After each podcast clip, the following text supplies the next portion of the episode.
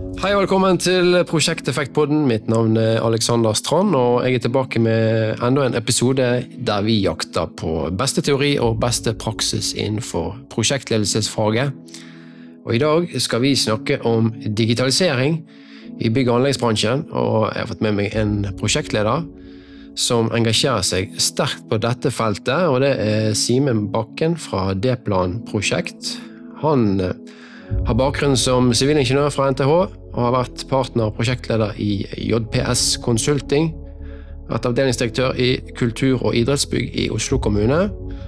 Og er partner og prosjektleder i D-Plan, og nå aktuell som prosjektleder for Ocean Space Center i Trondheim. Og så har han skrevet et interessant innlegg i Dagens Næringsliv med tittelen 'Staten bør gi bygg og anlegg et spark bak og spare milliarder'.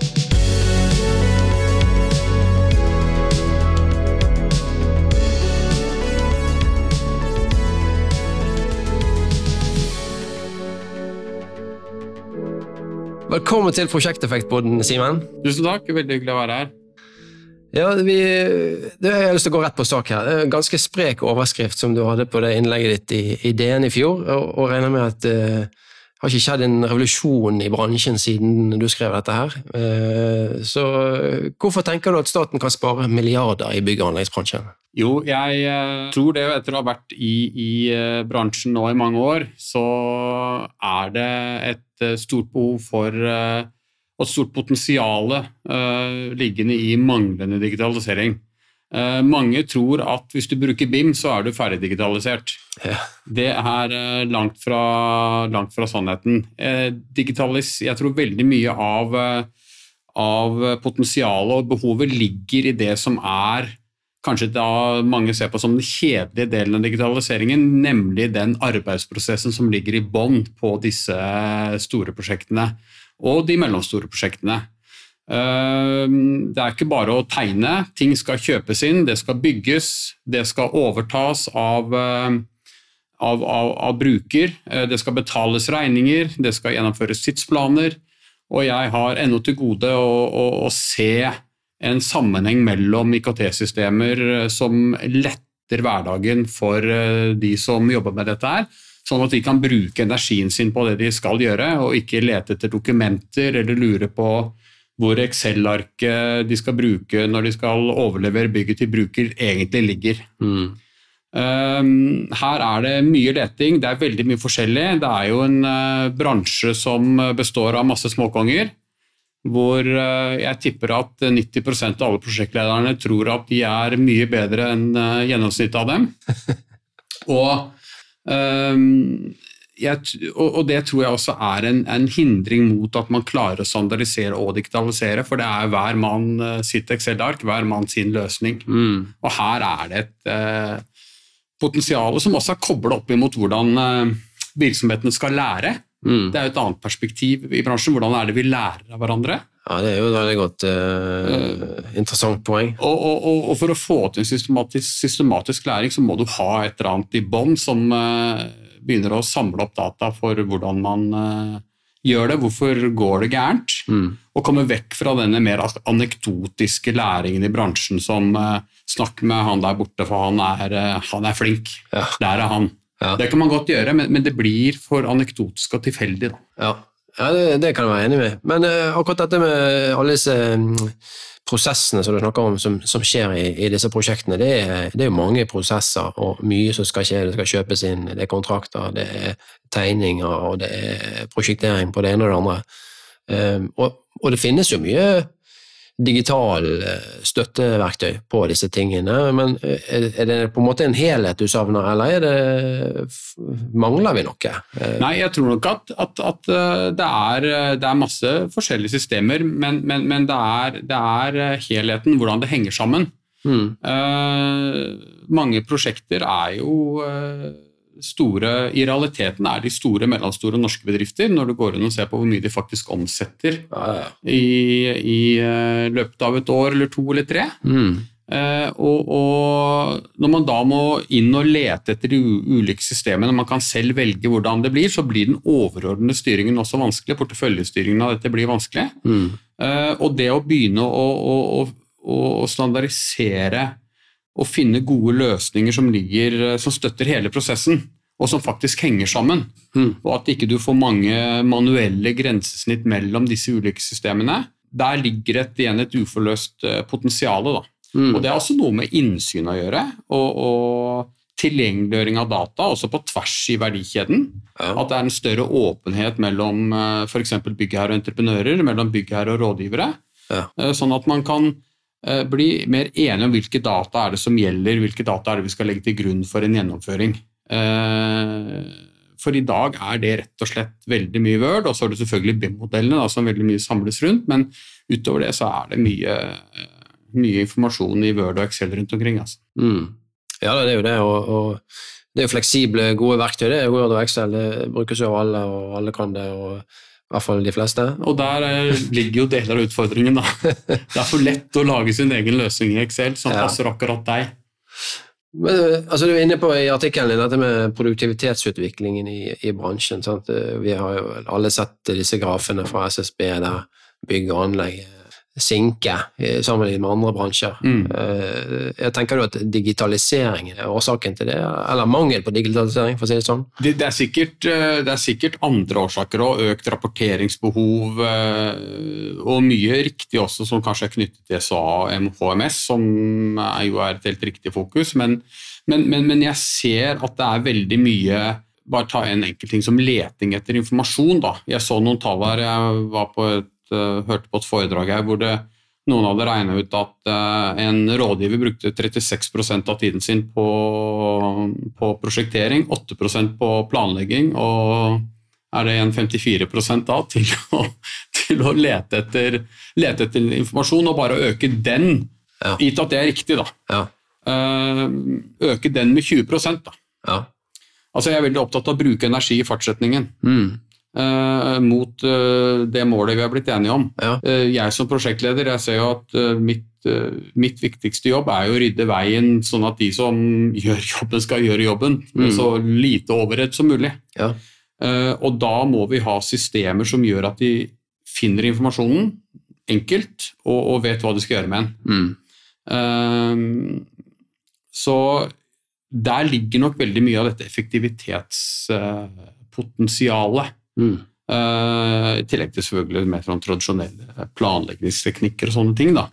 Men, men, eh, men eh, det, der ligger et stort potensial, og så er det det andre potensialet, er jo dette med, som noen jobber med, dette med selvprosjekterende ingeniører. Altså at du, du bruker maskinlæring til å gjøre en del av prosjekteringsjobben. og Der finnes det jo virksomheter som driver med det, da, og der ligger det også et potensial Mm. Eh, som er et eh, litt annet type potensial enn det, det jeg snakker om. da. ja, det er jo òg digitalisering. Det er også digitalisering, og det er kanskje det aller største potensialet ligger. Ja. Eh, Men da er vi over på incitamenter igjen. Mm. Hvordan er det de store byggherrene etterspør tjenester? Mm. Sånn som det ofte er i dag, så spør jo de store byggherrene de spør, de spør jo rådgivertjenester time for time. Ja. Og man får jo det man spør etter her i verden. ja, det gjør jo ofte det. og, og, og, og konsulenter blir jo også spurt på å levere time for time. Ja. Og, og da, som jeg også skriver i artikkelen, da, da kan man jo også lure på hvor incitamentet ligger på å digitalisere den, den delen av tjenesten som inngår i et stort byggeprosjekt. Ja. Ja, for du, du er liksom inne på det, sant? og du skriver at uh, her er liksom to grupper i bransjen vår som er helt på kollisjonskurs med uh, kanskje de overordnede målene, da, som er å få flyt og, og effektivitet og, og nå prosjektmålene sammen. Ja, Eh, og, og det er de prosjekterende rådgiverne og, og konsulentene, som du sier. ja. Eh, og er det på grunn av disse timebaserte kontraktene du tenker da? ja jeg, det, det var jo mitt utgangspunkt, så fikk Ja. jeg, jeg fikk litt pepper da etter at jeg skrev det. Ja, regnet, nesten med det. men, men eh, jeg tenker jo som så at eh, Og det var, det var, det var gode, eh, gode kommentarer, det, altså. Men jeg tenker jo at uh, poenget mitt står, da. Ja. Uh, allikevel. Og, og, og her tenker jeg her ligger det et uh, ansvar på de som, som jeg også skriver, at, at eh, måten man, man må tørre å spørre etter denne type tjenester på en annen måte. Mm. Um, og dette har noe med risikodeling også. Mm. Fordi at hvis du leverer time for time, så er risikoen din minimal. ja. Um, og da er det de som spør, de, det er de som sitter på risikoen. Og, og kan, man, kan, man, finne andre måter å, å, å, å levere prosjektledertjeneste på og rådgivertjeneste på, hvor man ber markedet ta større del av risikoen, f.eks. Mm. Uh, og så, kan, så tenker jeg at det vil jo være et incitament for at de da skal automatisere uh, og strømlinjeforme sine tjenester igjen. Ja. og da kan man kanskje må ha noen overgangsordninger hvor de som spør, er villige på å ta, av, ta en del av risikoen før, før dette setter seg ja. i markedet. Og, og, her er det Her har jeg ennå til gode å se god kreativitet da, på, på, å gjøre ting annerledes. For her, her, er det veldig satte strukturer og veldig eh, tradisjonelle måter å gjøre det på. Ja, absolutt. Ja. jeg er enig i det poenget der, men eh, jeg tenker at uh, har, har, vi funnet en løsning på det? Finnes det en løsning på det? For det en av utfordringene innenfor det prosjekterende området, da, bare for å ta det, det er jo at det blir jo stadig flere og flere rådgivere som skal inn i disse prosjektene våre, mm. Eh, med ulik eh, spisskompetanse på et lite snevert felt. Mm. Og, og, plan- og bygningsloven stiller jo krav til at det skal være sånn, sant? og det blir verre og verre.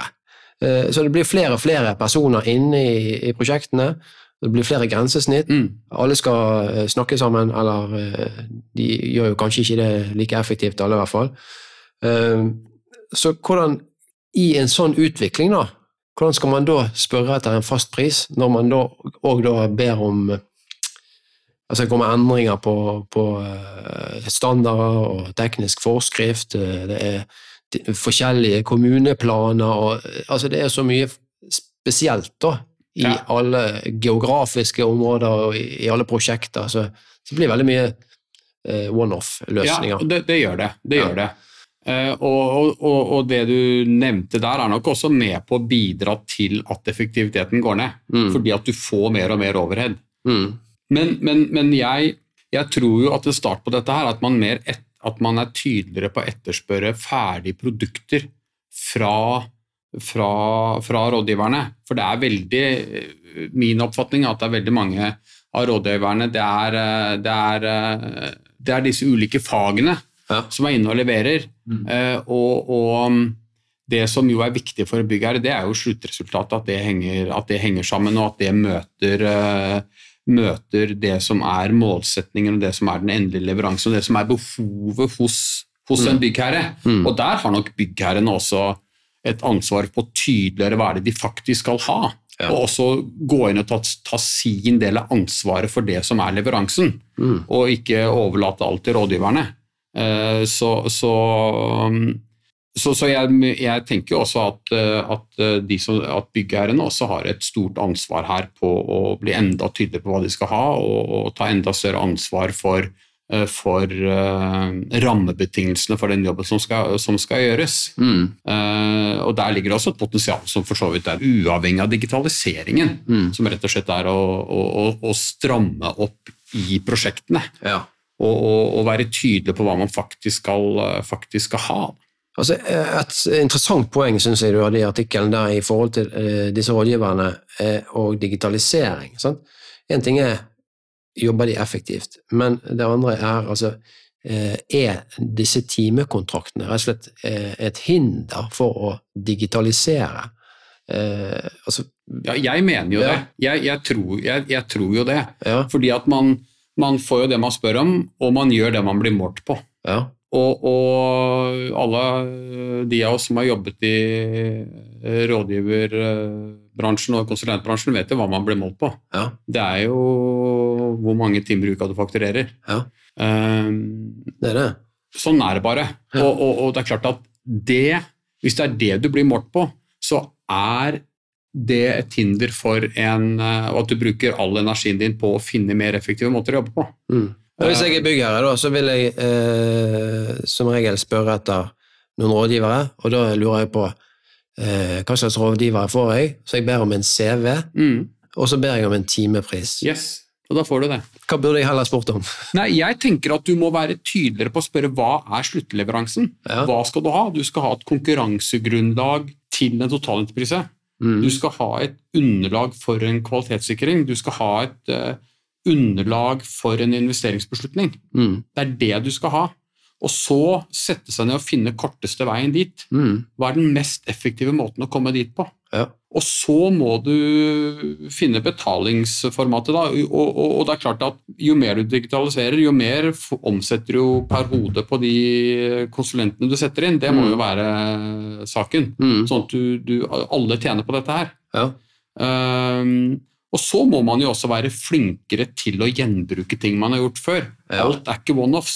Ja, ja. Men vi jobber jo i realiteten som det, og veldig mye av erfaringsoverføringen er jo analog. Mm. I den forstand at uh, for bransjen er jo det eneste som ikke mangler, er flinke folk. Altså det er utrolig mye flinke folk, det er ikke det som er greia. ja. Greia her er jo hvordan du effektiviserer prosessen disse flinke folka jobber i. Mm. Eh, Ja, for vi har jo, eh, Hvis du ser på selve byggeprosessen, så har vi jo eh, mye standardisert der, og vi har jobbet med lin og Ja, ja. taktplanlegging, og det, vi får til flyt. Men alt som skjer før byggestart, der er det stort potensial. Det tror jeg vi kan være helt det, enige om. det er et kjempepotensial. Men der, det finnes jo standardisering der, f.eks. på prosjektering, og vi har eh, byggdetaljblad eksempel på, på prosjekterte løsninger på selve bygget. sant? Men eh, vi har kanskje ikke standardisert ja, Jo da, vi har jo standardkontrakter og Men den standardkontrakten det er jo en, den regulerer jo at du kjøper CV-er time for time. mm, Det er det som er standardkontrakten. mm, Og det, er- det, det er det man spør etter. Og så blir det jo da opp til det prosjektet organisere dette mest mulig, best mulig. Mm. Og der ligger det også et kjempepotensial i hvordan du organiserer det arbeidet. mm, Det er det ikke noe tvil om. Og som Mm. igjen er uavhengig av uh, hvilket verktøy du bruker. Akkurat der kan du bruke Excel eller servietter. Men, men, men, uh, men der går det veldig mye på, på å, å, å, å sette prosjekteringen i riktig retning. Ja. Og sikre at man er enig om hva man skal levere, hvor modent skal det være. Eh, Jeg har jo lagt ned forbud mot å bruke ordet forprosjekt i prosjektene mine, for det er kun egnet til forvirring. fordi at Hvis du putter åtte stykker inn i et rom og sier forprosjekt, så er det åtte ulike oppfatninger av hva det er for noe. ja, Og da starter problemet. ja. Ikke sant? Ja, For det sier ikke hva du skal levere. Nei, det gjør ikke det. Men Et forprosjekt det er, som jeg sier, det pleier å være en strikk så du kan eh, strikke, strekke langt eller kort. Ikke sant? Ja, ja, ja. Og, og, det, og, og det å bruke tid på Å tørre å bruke tid på å sikre at man er enig, Mm, og, og, og slippe på antall folk i riktig tempo.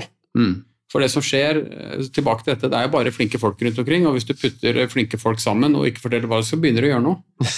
Og da er det jo flaks, ikke sant? Og, og, det å avstemme og, og, og sikre at man forstår dette her rett, mm. Eh, rett i den forstand at hva vi skal levere nå, der er det også et superpotensial. Men hvem er risikoen her nå?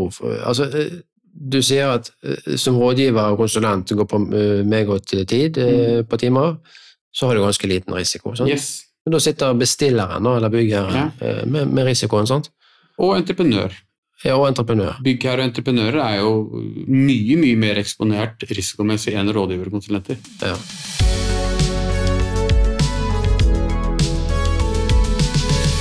Men staten skal spare milliarder. Hvordan kan, vi, hvordan kan staten gjøre det? Nei, altså, jeg, jeg tror at det, det ligger annet i måten staten spør Mm. etter, og, og hvordan eh, man, man eh, spør etter tjenester. Mm. Der er det potensialet. Mm. At man er med på å insentivere bransjen til å bruke mer digitale, digitale løsninger. At man, man kjøper ikke time for time, man kjøper ferdig produkt. Mm. Og så må man jo da hjelpe til å komme Hvordan kommer man dit? Ja. Eh, Men du ser det på bestillersiden, da? Ja. Altså staten som bestiller? ja, staten som bestiller. Eller er det òg i forhold til regelverk og uh, norske standarder? Og... Der kan det helt sikkert også, også gjøre sin jobb, men jeg Ja. tenker at det, eh, det store initiativet her ligger at nå skal vi gjennomføre dette på en annen Nå skal vi bruke andre kontraktsformat Mm. med, mot rådgivere og mot konsulenter, som uh, gjør at vi rett og slett deler risiko på en annen måte enn det vi gjør i dag. Ja. Uh, og da er det jo en større oppside og en større nedside. Sånn er det jo med risiko. Mm. Uh, og det må jo alle, det må jo da alle, alle akseptere. Mm. Men da tror jeg, da, kanskje i min, naive optimisme, at, at, at, man da vil jobbe fram flere, bedre, mer effektive måter å jobbe på, for teknologien er jo der. Ja. Uh, så det går både på hvordan man, la, hvordan man produserer prosjekteringsgrunnlaget, det er den ene biten. Ja. Og den andre biten er hvordan man har prosjektstyringssystemene henger sammen. Og mm. det er jo mm. den kjedelige biten av dette her. Mm. Og, men der har jeg sett så Jeg har sett altfor mange Excel-ark. Ja. Uh, og, og, det tredje elementet her er jo det at man, det potensialet som ligger i læring, er jo borte. Mm. For man har ikke en systematisk tilnærming. Altså, dette er jo et rettsområde som er Det jeg tenker jeg også er et tegn. da. Altså at uh, så Det er altfor mange av disse prosjektene som ender i retten. Mm. Mye flere byggeprosjekter enn IT-prosjekter, f.eks. Mm. Mm. Så er det mange grunner i det. Men, men det, det, det, å være med på å redusere antallet saker som eh, går for retten bare der, er, det er en kjempeoverhead ja, det. som ligger i de sakene der. Uh, og, da, og, da, er du inne på, på ansvarsfordel, eller, eller uh, hvordan man strukturer, strukturerer uh, disse prosjektene. Hvordan man utveksler informasjon, og hvordan man lærer sånn at man faktisk kan ta lærdom fra mm. en sak til en annen. For mm. det er jo et rettsområde med en, Vi har NS 8407 og 8405, og de er jo så detaljerte. I tillegg mm. til det så er det jo bøker som har skrevet side opp og side ned om hvordan man skal tolke disse reglene. Mm. Og det er en rettspraksis som er altfor stor. Mm. Og allikevel havner man i retten gang på gang. Og, og, det, og det, jeg tror et av poengene der er at man ikke systematiserer læring i bransjen mellom de ulike aktørene også. Mm. Og det er ikke noen eh, og, og, og, da, hvis man bare kan begynne å samle data, da, hvorfor går prosjektene systematisk? Hva er den mest, eh, mest, vanlige grunnen, bortsett fra konto 2 og det som skjer i bakken? som vi alle vet om. Ja. Men hvilke andre ting er det som går gærent? Mm. Er vi f.eks. altfor optimistiske når vi planlegger? Skal vi gjøre noe med det, liksom? Ærlig talt, dere, skal vi faktisk si at det tar ikke fire år, det tar seks år? Mm -hmm. Jeg vet ikke. Men altså at man begynner å bygge en sånn ting, da. Uh, for det tror jeg også kan være med på å redusere konfliktnivået. Og mm. disse konfliktene koster oss masse, masse penger. Ja. ja. du har vært inne i andre typer prosjekter, som du nevnte, IT og uh, Så du har liksom sett dette fra ulike sider? Mm. Og, IT-prosjekter det er lenge siden jeg var der, men, men er helt, de er jo mye i sin natur mye mer dynamiske. Da. Det er sikkert en av grunnene til at mm. uh, men, uh, Og da er det jo lettere å justere kursen underveis òg. Når du først har begynt å bygge, så er det, mm. er det støv.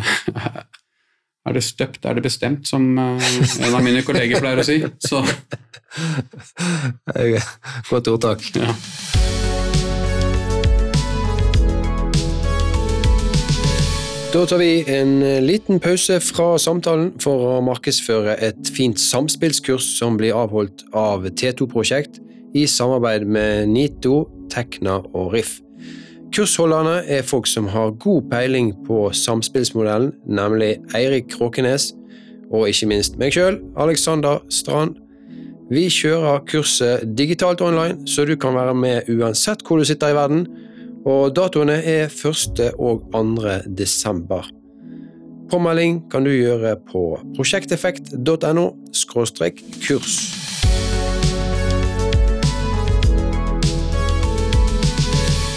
Ok, men du, eh, Simen, du er jo òg inne på Ocean Space Center, eh, som er et eh, Statsbygg-prosjekt. Ja. Og, og, Fortell litt kort om det prosjektet, og, og, og, hvordan gjør du det der? Du har sikkert løst det på, et, på, en veldig mye bedre måte, da. ja, ja. Nei, altså, det vet jeg ikke, men, men uh, i hvert fall lært veldig mye av det. Nei, det Ocean Space Center er etablering av uh, nye havtekniske laboratorier, som det heter uh, på fint. Det er gamle Marintech i Trondheim, for de mm. som kjenner til det. Så det er det er eh, store basseng hvor man tester eh, båter, eh, oljeplattformer, fiskemærer osv. Og, så mm. og påfører de strømninger og bølger og vind og ulike dybder. Så det er jo et veletablert, veletablert senter i Trondheim. Mm. Eh, hvor eh, NTNU og Sintef er verdensledende innen dette. Mm. Eh, Så det er, og det er også et veldig viktig felt for Norge. altså Havrommet er jo viktig. Og, og Ja, Ocean Space, det høres jo utrolig fancy ut. ja, det høres veldig men, men det er havrommet vi Det er havrommet. Ja. Jeg brukte litt tid selv eh, Ja. i begynnelsen der. Ja. Eh, Så det dette er, er å, å For de bassengene som er der i dag, de, eh, den slepetanken som er eh, 205, 250 meter lang i dag, den er fra, fra 1937. Mm. Og må, må, må skiftes ut. Og så er det et uh, havbasseng der i dag som er 50 ganger 60 meter og 10 meter dypt, som også må, må gjøres nytt. Altså Vi skal etablere Mm. uh, nytt universitetsbygg Ja. Uh, for arbeidsplass, NTNU og SINTEF-ansatte og studenter, for ca. Mm. 1000 mennesker Ja. til sammen. Og så er det da to store basseng, et som er 180 ganger 40 meter ja. og, og 6 meter dypt, og et som er 50 ganger 60 meter og 20 meter dypt med en, 30, med en pitt i midten da, som går ned til 30 meter. Det skal ligges på samme Ja, lokasjon? det ligger på Tyholt. Ja. Ja. Yes. Så det rives det gamle og bygges Ja, nytt? Bygges nytt. Så vi er i gang nå. Nå er de første gravemaskinene der oppe. Så Ja. vi har eh, planlagt nå i Eller senteret har vel første Det er fra 2010, vel, tror jeg. De første ja mulighetsstudiene kom. Kanskje enda tidligere. Så vi har i Statsbygg nå i denne omgang har vi jobba der siden 2019 ja. og planlagt det. Så gjennom eh, eh, Finansdepartementets kvalitetssikringsregime og fikk vedtak om gjennomføring da i statsbudsjettet for 2022. ja. Så Så, nå er vi i gang. endelig gravemaskiner på plass, Yes. og eh, ting rives. Men da blir det en periode uten noe basseng. Og, Nei da, det, det skal skje de må, de må, For ikke falle ut av markedet, hadde nær sagt, så skal Ja. det pågå aktivitet i de eksisterende bassengene mens vi bygger. Oh, ja. Og det, det påvirker så Det blir jo selvfølgelig en ekstra faktor. Ja, det hørtes litt kompliserende ut. Ja det, det, er, det er det det er. Så, men, eh, men det har vært et premiss for, eh, for gjennomføringen. Da. Ja. Så, ja, så det, var, det har vært eh, Det er veldig morsomt. Ja. Så nå er vi ute av Powerpoint og Excel-fasen, så da, da begynner det å bli med mer praktiske, praktiske ting. Så, men eh, Men hvis vi tar, som drar oss litt tilbake til det vi snakket om, da, hvordan bruker dere digitalisering i det prosjektet der? da? Nei, Vi jobber veldig mye nå med å få opp en, en digitaliserings... eh, En, en god, eh, god IKT-infrastruktur. Så vi skjønte jo ganske tidlig at her skal vi omsette for 1 milliard eh, kroner i året i sju-åtte år. Det Mm. er en stor norsk bedrift, og da må vi ha et IT-system som funker. Ja. Så det var liksom approachen på dette her, da. Og da fikk vi veldig tidlig inn en egen eh, IT-sjef, rett og slett, Mm. på Ja, ja. prosjektet. ja eh, som eh, har som ansvar å etablere IKT-infrastrukturen rundt prosjektet. Altså ikke i det vi skal bygge, Mm. men rett og slett for å støtte prosjektstyringen. altså, I Eh, tillegg til det Statsbygg har fra før? ja, og utvikle videre på det Statsbygg har. Ja, riktig. Eh, Så vi tenkte som så at eh, et, eh, et eller annet bygningselement eller en bølgemaskin da, Mm. som eh, vi skal kjøpe mange av i dette anlegget, Ja. det går alt fra Derofus via BIM til å bli prosjektert. Og så skal det, så skal det konkurranseutsettes, det skal skrives en kontrakt. Eh, og så skal vi begynne å betale regninger, og så skal det være en tidsplan knyttet til det. Og så skal det testes, og det skal systematisk ferdigstilles, og det skal FDBU på det til slutt, og det skal settes i drift. Mm. Eh, Så hele dette livet til en bølgemaskin trenger systemstøtte. Hvilket system er dette denne bølgemaskinen innom? Mm. Og det er jo fort 10-15 system. Ja. Og dette må henge sammen på et vis. Og det jobber vi veldig mye med, jobber vi mye med nå for å få til dette, for å få dette så sømløst som mulig. Ja. Og bare en ting som uh, rapportering Mm. har jeg hisset meg oppover i mange år, for det er Word-dokument med klipp og lim fra Excel og Powerpoint og osv. Og, så videre. Ja. og det er ikke konsistent, og det er uh, dessverre ofte også det som var riktig for en måned siden. Ja. Um, så det genererer vi nå automatisk ut fra et av de systemene vi har, og det var en liten milepæl. eh, for da har vi alt et sted, og, og ting henger sammen. Mm. Eh, vi jobber veldig mye med, med kalkyle. Ja. eh, For å ha dynamiske kalkyler, sånn at vi i prinsippet da til enhver tid kan se hvor mye dette, dette kommer til å koste. Mm. Som funksjon av uh, inngåtte kontrakter, eh, endringer på kontraktene. Samtidig så driver vi fremdeles og prosjekterer. Mm. Og hva er kalkylen ut fra det som prosjekteres, så må vi sette sammen dette sånn at vi har eh, et tall. Så igjen, da vi er veldig opptatt av å se framover og bruke energien i fortsetningen. Mm. Eh, Og da må vi få disse styringsparameterne og styringsinformasjonen vår opp så enkelt som mulig, og så ofte som mulig. Ja.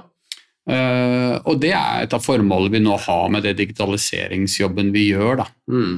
Uh, Så, og samtidig selvfølgelig at vi jobber veldig godt med BIM og Derofus og disse tingene her. da. ja. Um, så, så det er veldig Det er en viktig del av det vi gjør, og, og, og jeg merker jo det nå at det er jo og det er jo samme frustrasjoner som når du skal få et nytt IT-system inn i hvilken som helst virksomhet. At det er prøving og feiling og testing, og det funker ikke, og glemt passord og alt mulig sånn. Men, men, men når vi står i det, så ser vi at det, det, det, det løsner. Ja, det gjør det, ja. ja for jeg tenkte litt å spørre litt om det der, for det, altså, systemer og verktøy det er fine ting, det, men uh, du må ha med deg menneskene sant, som skal jobbe i dette her. og hvordan får du til det, da? Altså Det å endre måten å jobbe på, nytt system, og eh, dette her skal, nå skal vi jobbe på en helt annen måte. Eh, hvordan får du det til? Nei, altså det er jo som sagt Og så har vi etter hvert også kobla på en, en, eh, en ressurs som jobber mye med prosesskartleggingen. Altså Du må jo også beskrive arbeidsprosessen for Mm. å få IKT-systemet til å funke. Og det har vi også investert i en ressurs, ressurs som gjør det. Og, og, og da er det jo mye opplæring å tvinge folk til å bruke systemene, sånn, sånn at du liksom kommer deg gjennom eh, de første humpene, sånn at det funker til slutt. Og da må du stå i det, rett og slett Ja. og si at sånn gjør vi det. Um, og, og, så det er opplæring og litt stahet og flinke folk. Ja. Uh, så går det rette veien, altså. Men uh, det men, men, men, men, men jeg tror at eh, litt av greia her er å, er å innse at det er å innføre et IT-prosjekt i en virksomhet Mm. og ikke tro at det er bare noe som funker. Og hvis det ikke funker, så gjør man som man alltid har gjort. Mm. Og det tror jeg også er litt sånn bransjesvakhet, da. Ja, det er stor implementeringsjobb her, og den må man være Og den må man bare ta. Ja, da, ja, Men, men uh, vi går litt foran med machete her. Men, Mm. uh, men uh, jeg syns det går uh, framover, og tålmodige folk på teamet også som Ja. skjønner at dette må til, da.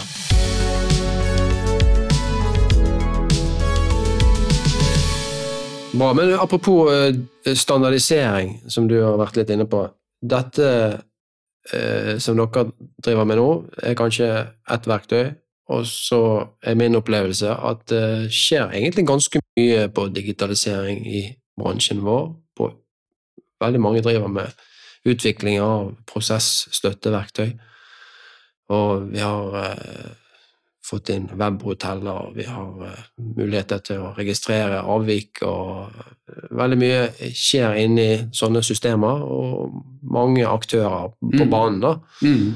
Uh, Blir det standardiserte løsninger? Hvordan kan vi sikre at dette faktisk blir en utvikling for hele bransjen? da? Nei, altså, det er jo sånn at noen må, noen må gå foran, og jeg tror at hvis noen finner en, en, finner en løsning som faktisk funker, som dekker et behov, og som frigjør Det må jo frigjøre kapasitet og frigjøre energi, da, sånn at du kan få prosenten du faktisk eh, bruker i, på det du skal, opp Mm. noen prosent. Ehm, og, og igjen, da. Det er jo liksom tilbake til og bort fra den der hver mann for seg selv. Og det, det er jo ledelsesansvar, det å si at det er sånn vi skal gjøre det.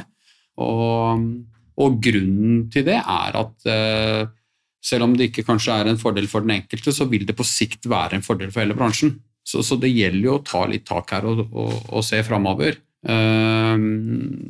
og, så, og så er det en hard jobb å gjøre de enkelte prosjektene. da Mm. og vise at det faktisk funker. Uh, og, da har du, da, og, og det koster penger i form av ressurser. Mm. Å investere i systemene, det gjør det jo. Det er ikke Ja, noe som er gratis her i verden. Ja. Um, så, så, så det er jo det ene. Og, og, men poenget er at alternativet koster også penger, men den er ikke synlig, for rot, rot er jo ikke synlig. Det er jo bare litt flere timer. Som du får Um, betalt for. som du får betalt for, ikke sant? Så, så, så det, det, det tror jeg må være måten å gjøre det på, at du trenger at nå, nå, nå, nå, skal vi eh, faktisk gjøre noe her, og så ta investeringen. Det er et litt annet tema eh, som, eh, som jeg tenker på er usikkerhetsstyring eller risikostyring, som er en veldig viktig del av å styre et prosjekt. Mm. Eh, og eh, der er det kanskje òg potensialet for å jobbe mer effektivt og jobbe mer, eh, altså lære mer på tvers av prosjekter og jobbe mer standardisert og ha dataverktøy på dette. Er det, noen, er det en del av det dere driver med? Ja, altså absolutt. Eh, Der tror jeg også det er et kjempe altså sånn Tradisjonelt altså gjør man Vi skiller jo nå på Ocean Space så skiller vi mellom den operative usikkerheten, som er sånn i gjennomføringen, altså hva er det som kan skje. Mm. Uh, og, og all risiko er ikke knytta til eh, penger i den operative. Du kan ha omdømme, risiko, Mm. SA-risiko uh, osv. Uh, så det er litt mer den Det er den ene biten. Og så er det jo de, de usikkerhetsfaktorene som påvirker kalkylen, som er den andre vi jobber med. Og så vil jo den første påvirke den andre. Men det jeg tror man kan gjøre, det, det er å begynne å samle igjen da, samle erfaringsdata. For dette er de risikoene jeg trodde jeg hadde. Mm. Uh, hvilke av de inntraff, og hva betød de Mm. for prosjektet? For hele greia med usikkerhetsstyring i mitt bilde, i mitt hode, er jo å være klar over dem, og så rydde dem av veien. Ja. Og det er litt sånn prosjektlederjobben nå. Det er litt sånn å vite hva er det som skjer, hva er det som kan skje Mm. rundt neste sving. Uh, og, og ha en se- scenarieforståelse av ok, hva er det som kan skje, og så ha beredskap for alle. Det tenker jeg er mye, mye en del av prosjektledelsen. Å rydde vei sånn at de som jobber, faktisk kan jobbe. Så det er litt sånn curling-mamma-prinsippet. ja. Nei, der tror jeg det er stort potensial. Og, Ja, ja. og, og det som du sier der med, med å bli bevisst og tenke scenarioer, sånn det er kanskje første steg. For jeg, jeg er mange prosjekter eh, tar litt lett på det med usikkerhetsstyring. Ja, og Det er litt sånn fingeren i luften, og vi tror vi trenger. Et par prosent eh, avsetning til usikkerhet, men har egentlig ikke tenkt gjennom hvorfor. Nei, nei, nei.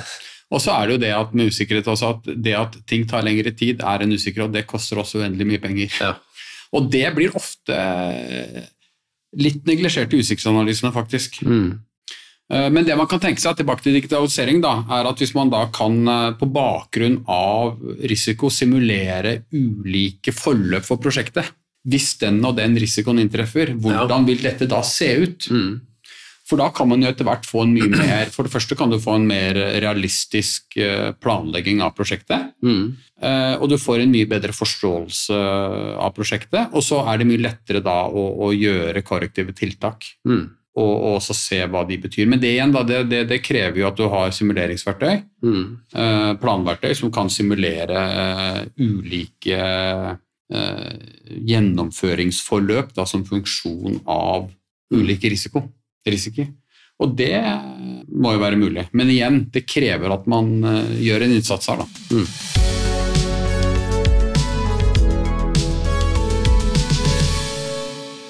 Ok, Simen. Jeg tror eh, så det bildet som du liksom, tegner opp av eh, bransjen vår og prosjektene eh, Jeg tror mange kjenner seg igjen i det og ser at her er det en utfordring. Eh, så tror jeg eh, like mange kanskje ikke helt ser hva skal vi gjøre med det, hva er løsningen. Så eh, det det å bli konkret på hva skal vi gjøre, det, er, det ser jeg som en stor utfordring for bransjen. Da. Hva, Mm. altså, vi må kanskje prøve og feile litt, men eh, det blir liksom konkret, hva, hva kan vi gjøre? Ja, jeg tror det, Og da må du ned i enkeltprosjektene. Altså, da må du ned og prøve ting i enkeltprosjektene. Du må gå skarpt med en gang. Mm. Fordi det, jeg har sett når man skal prøve litt og teste litt og sjekke litt, det blir bakhull.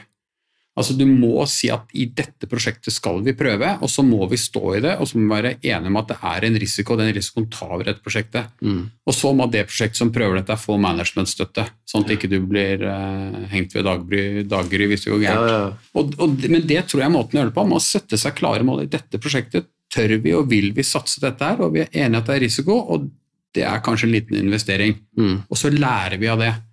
Det tror jeg er måten å gjøre det på.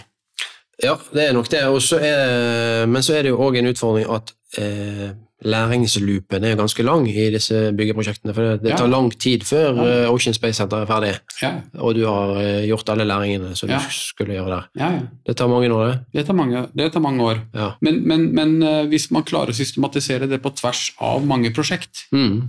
så kan du ta læring inn både inn i det prosjektet du er i, og du kan ta læring fra det prosjektet inn i andre pågående prosjekt, og selvfølgelig inn i nye prosjekt. Men, men, men dette krever jo også en større plan og en større strategi, da, Ja. som kan tas internt i virksomheter. Ja. Uh, og hvis man løfter blikket enda høyere, på tvers av hele bransjen. Mm. Eh, men, men, men da, må det lages, da må det lages konkrete planer på dette her. Ja. Og det er jo fullt mulig. Det er jo ikke noe er, Teknologien er jo der, og, og folka er jo der. Mm. Men, men, men det er det at når det, blir litt sånn festtaler, dette her, og når du da kommer til enkeltprosjektene, så er det marginen som teller. Mm. Naturlig nok. Ja, det er det. Naturlig nok. Og derfor så tror jeg at man må ta, som jeg sa i sted, altså du må gi rom til enkeltprosjektene for å faktisk drive det framover. Mm. Men da må vi lære litt underveis i prosjektene. Vi må som, kan ikke vente helt til slutt. Vi må lære litt underveis, eh, og det har kanskje IT-bransjen eh, lært Mm. at de skal gjøre. Sant? Eh, Lage litt mindre pakker og Yes. lære. Yes. Så det kan jo vi òg prøve i, i vår bransje. Og så tror jeg det må være, som du sier, en litt sånn bransjeoverbyggende læringsplattform. og Ja. Delingsplattform. Um, Ja.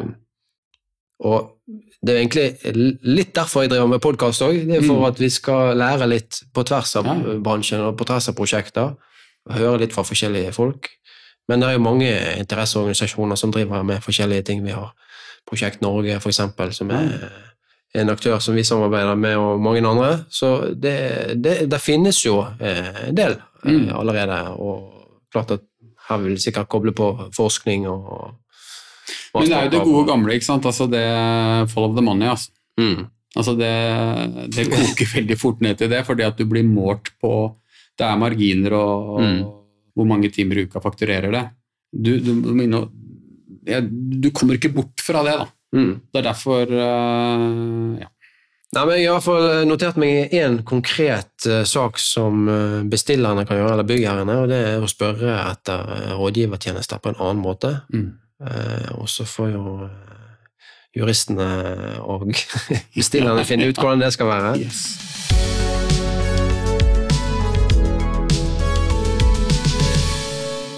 Hvis vi skal bli litt bedre kjent med deg, da, Simen, eh, så har vi fem kjappe spørsmål som vi pleier å ha i podkasten her. og Det første er hvordan ble du interessert i å jobbe med prosjekter? Nei, Jeg har vel egentlig alltid, alltid gjort det, egentlig. Altså fra Eller alltid fra jeg var eh, yngre og drev med idrett, alltid satt meg mål. Ja. Jeg tror det kommer litt derfra. ja. Og så tror jeg jeg er sånn eh, Som type som setter meg, setter meg mål og jobber mot det. Mm. Og det tror jeg er blitt oversatt til, eh, til prosjekter som er veldig målbart, og jeg er veldig opptatt av å, å sette tydelige mål, klare mål, og så gå, og så gå dit. ja. Og, og, så jeg tror jeg er sånn. Ja, men Det var en god måte å se det på, for det et prosjekt er jo et veldig konkret mål Ja. ja. som er tidsbestemt, sånn, så Ja. du vet hva du har å forholde til. Yes. Ja. Ok, Hva er det som får deg opp om morgenen og tenner gnisten og får deg i fyr og flamme? Altså, jeg er jo veldig glad i å jobbe. Ja. Og, og det går tilbake til det jeg sa i sted. Mm. Ehm, det å, å, å sette mål og jobbe sammen med folk for å nå de målene, Ja. det syns jeg er utrolig kult. Mm. Det er uh, kjempeinspirerende. Uh, så um, det, det er Ja, det er rett og slett det som er uh, inspirasjonen i, i hverdagen i jobben. Bra. Har du en god morgenrutine som får deg riktig i gang hver dag, da? Ja, det er kaffe med Julie. Ja, Ja, det er uh, god rutine. ja det bra. Det er veldig hyggelig og en god start. Ja. Og så Hvis jeg da får sykla til jobb etter det, så er huet rimelig klart når jeg kommer på jobb. ja, det tror jeg er en veldig god start. Hvordan balanserer du jobb og fritid, da? Er det mye jobb, da, siden du er så glad i jobben, eller? Ja, det er ganske mye jobb. Ja. Men, men eh, jeg, og jeg jobber mye, og jeg er eh, alltid på telefonen min.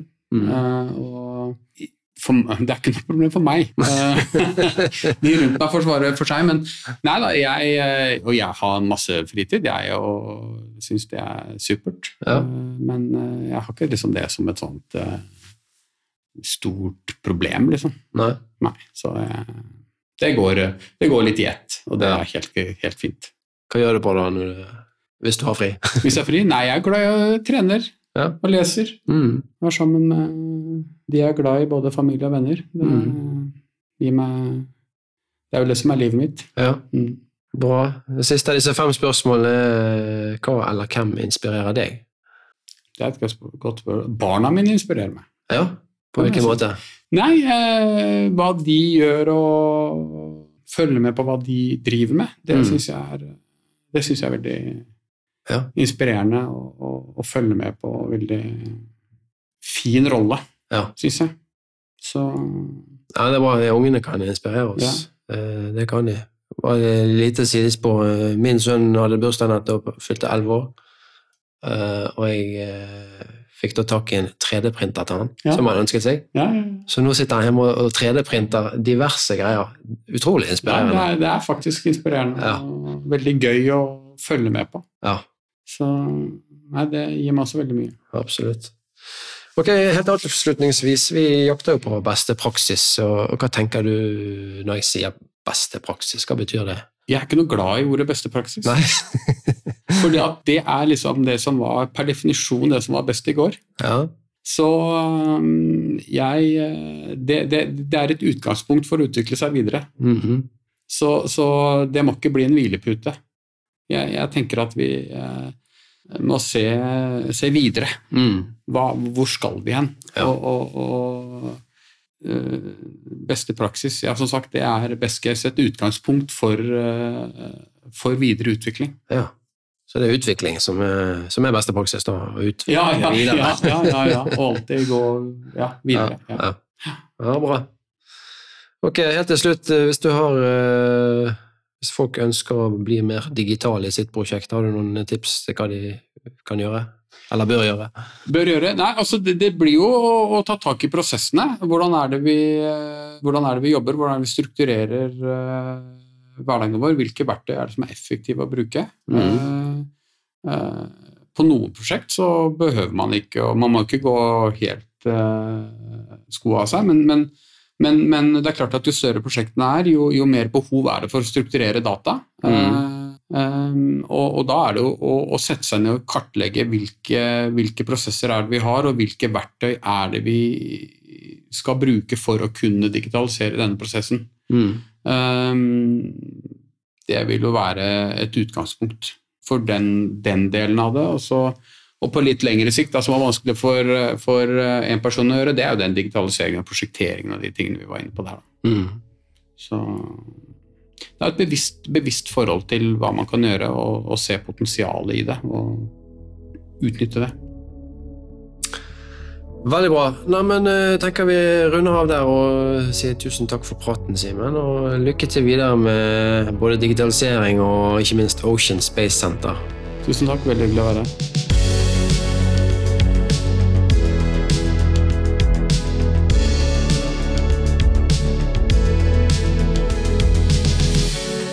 Hei igjen! Det var dagens episode, som ble presentert av prosjektledelses- og samspillsfirmaet T2 Prosjekt.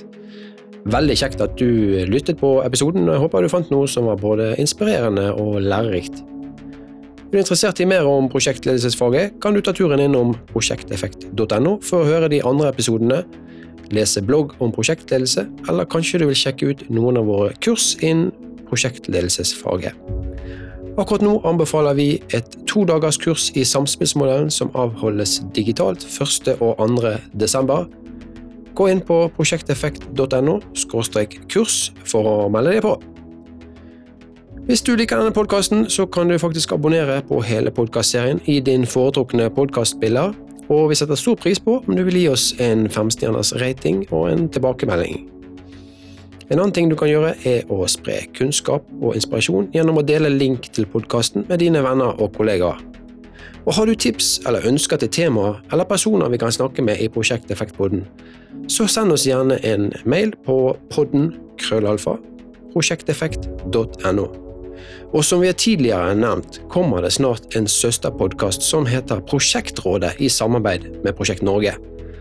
På mailadressen post krøllalfa prosjektnorge.no kan du sende inn dine spørsmål og dilemmaer fra ditt prosjekt om prosjekt og ledelse, så tar vi saken til diskusjon i Prosjektrådet. Vi høres i neste episode. Snakkes!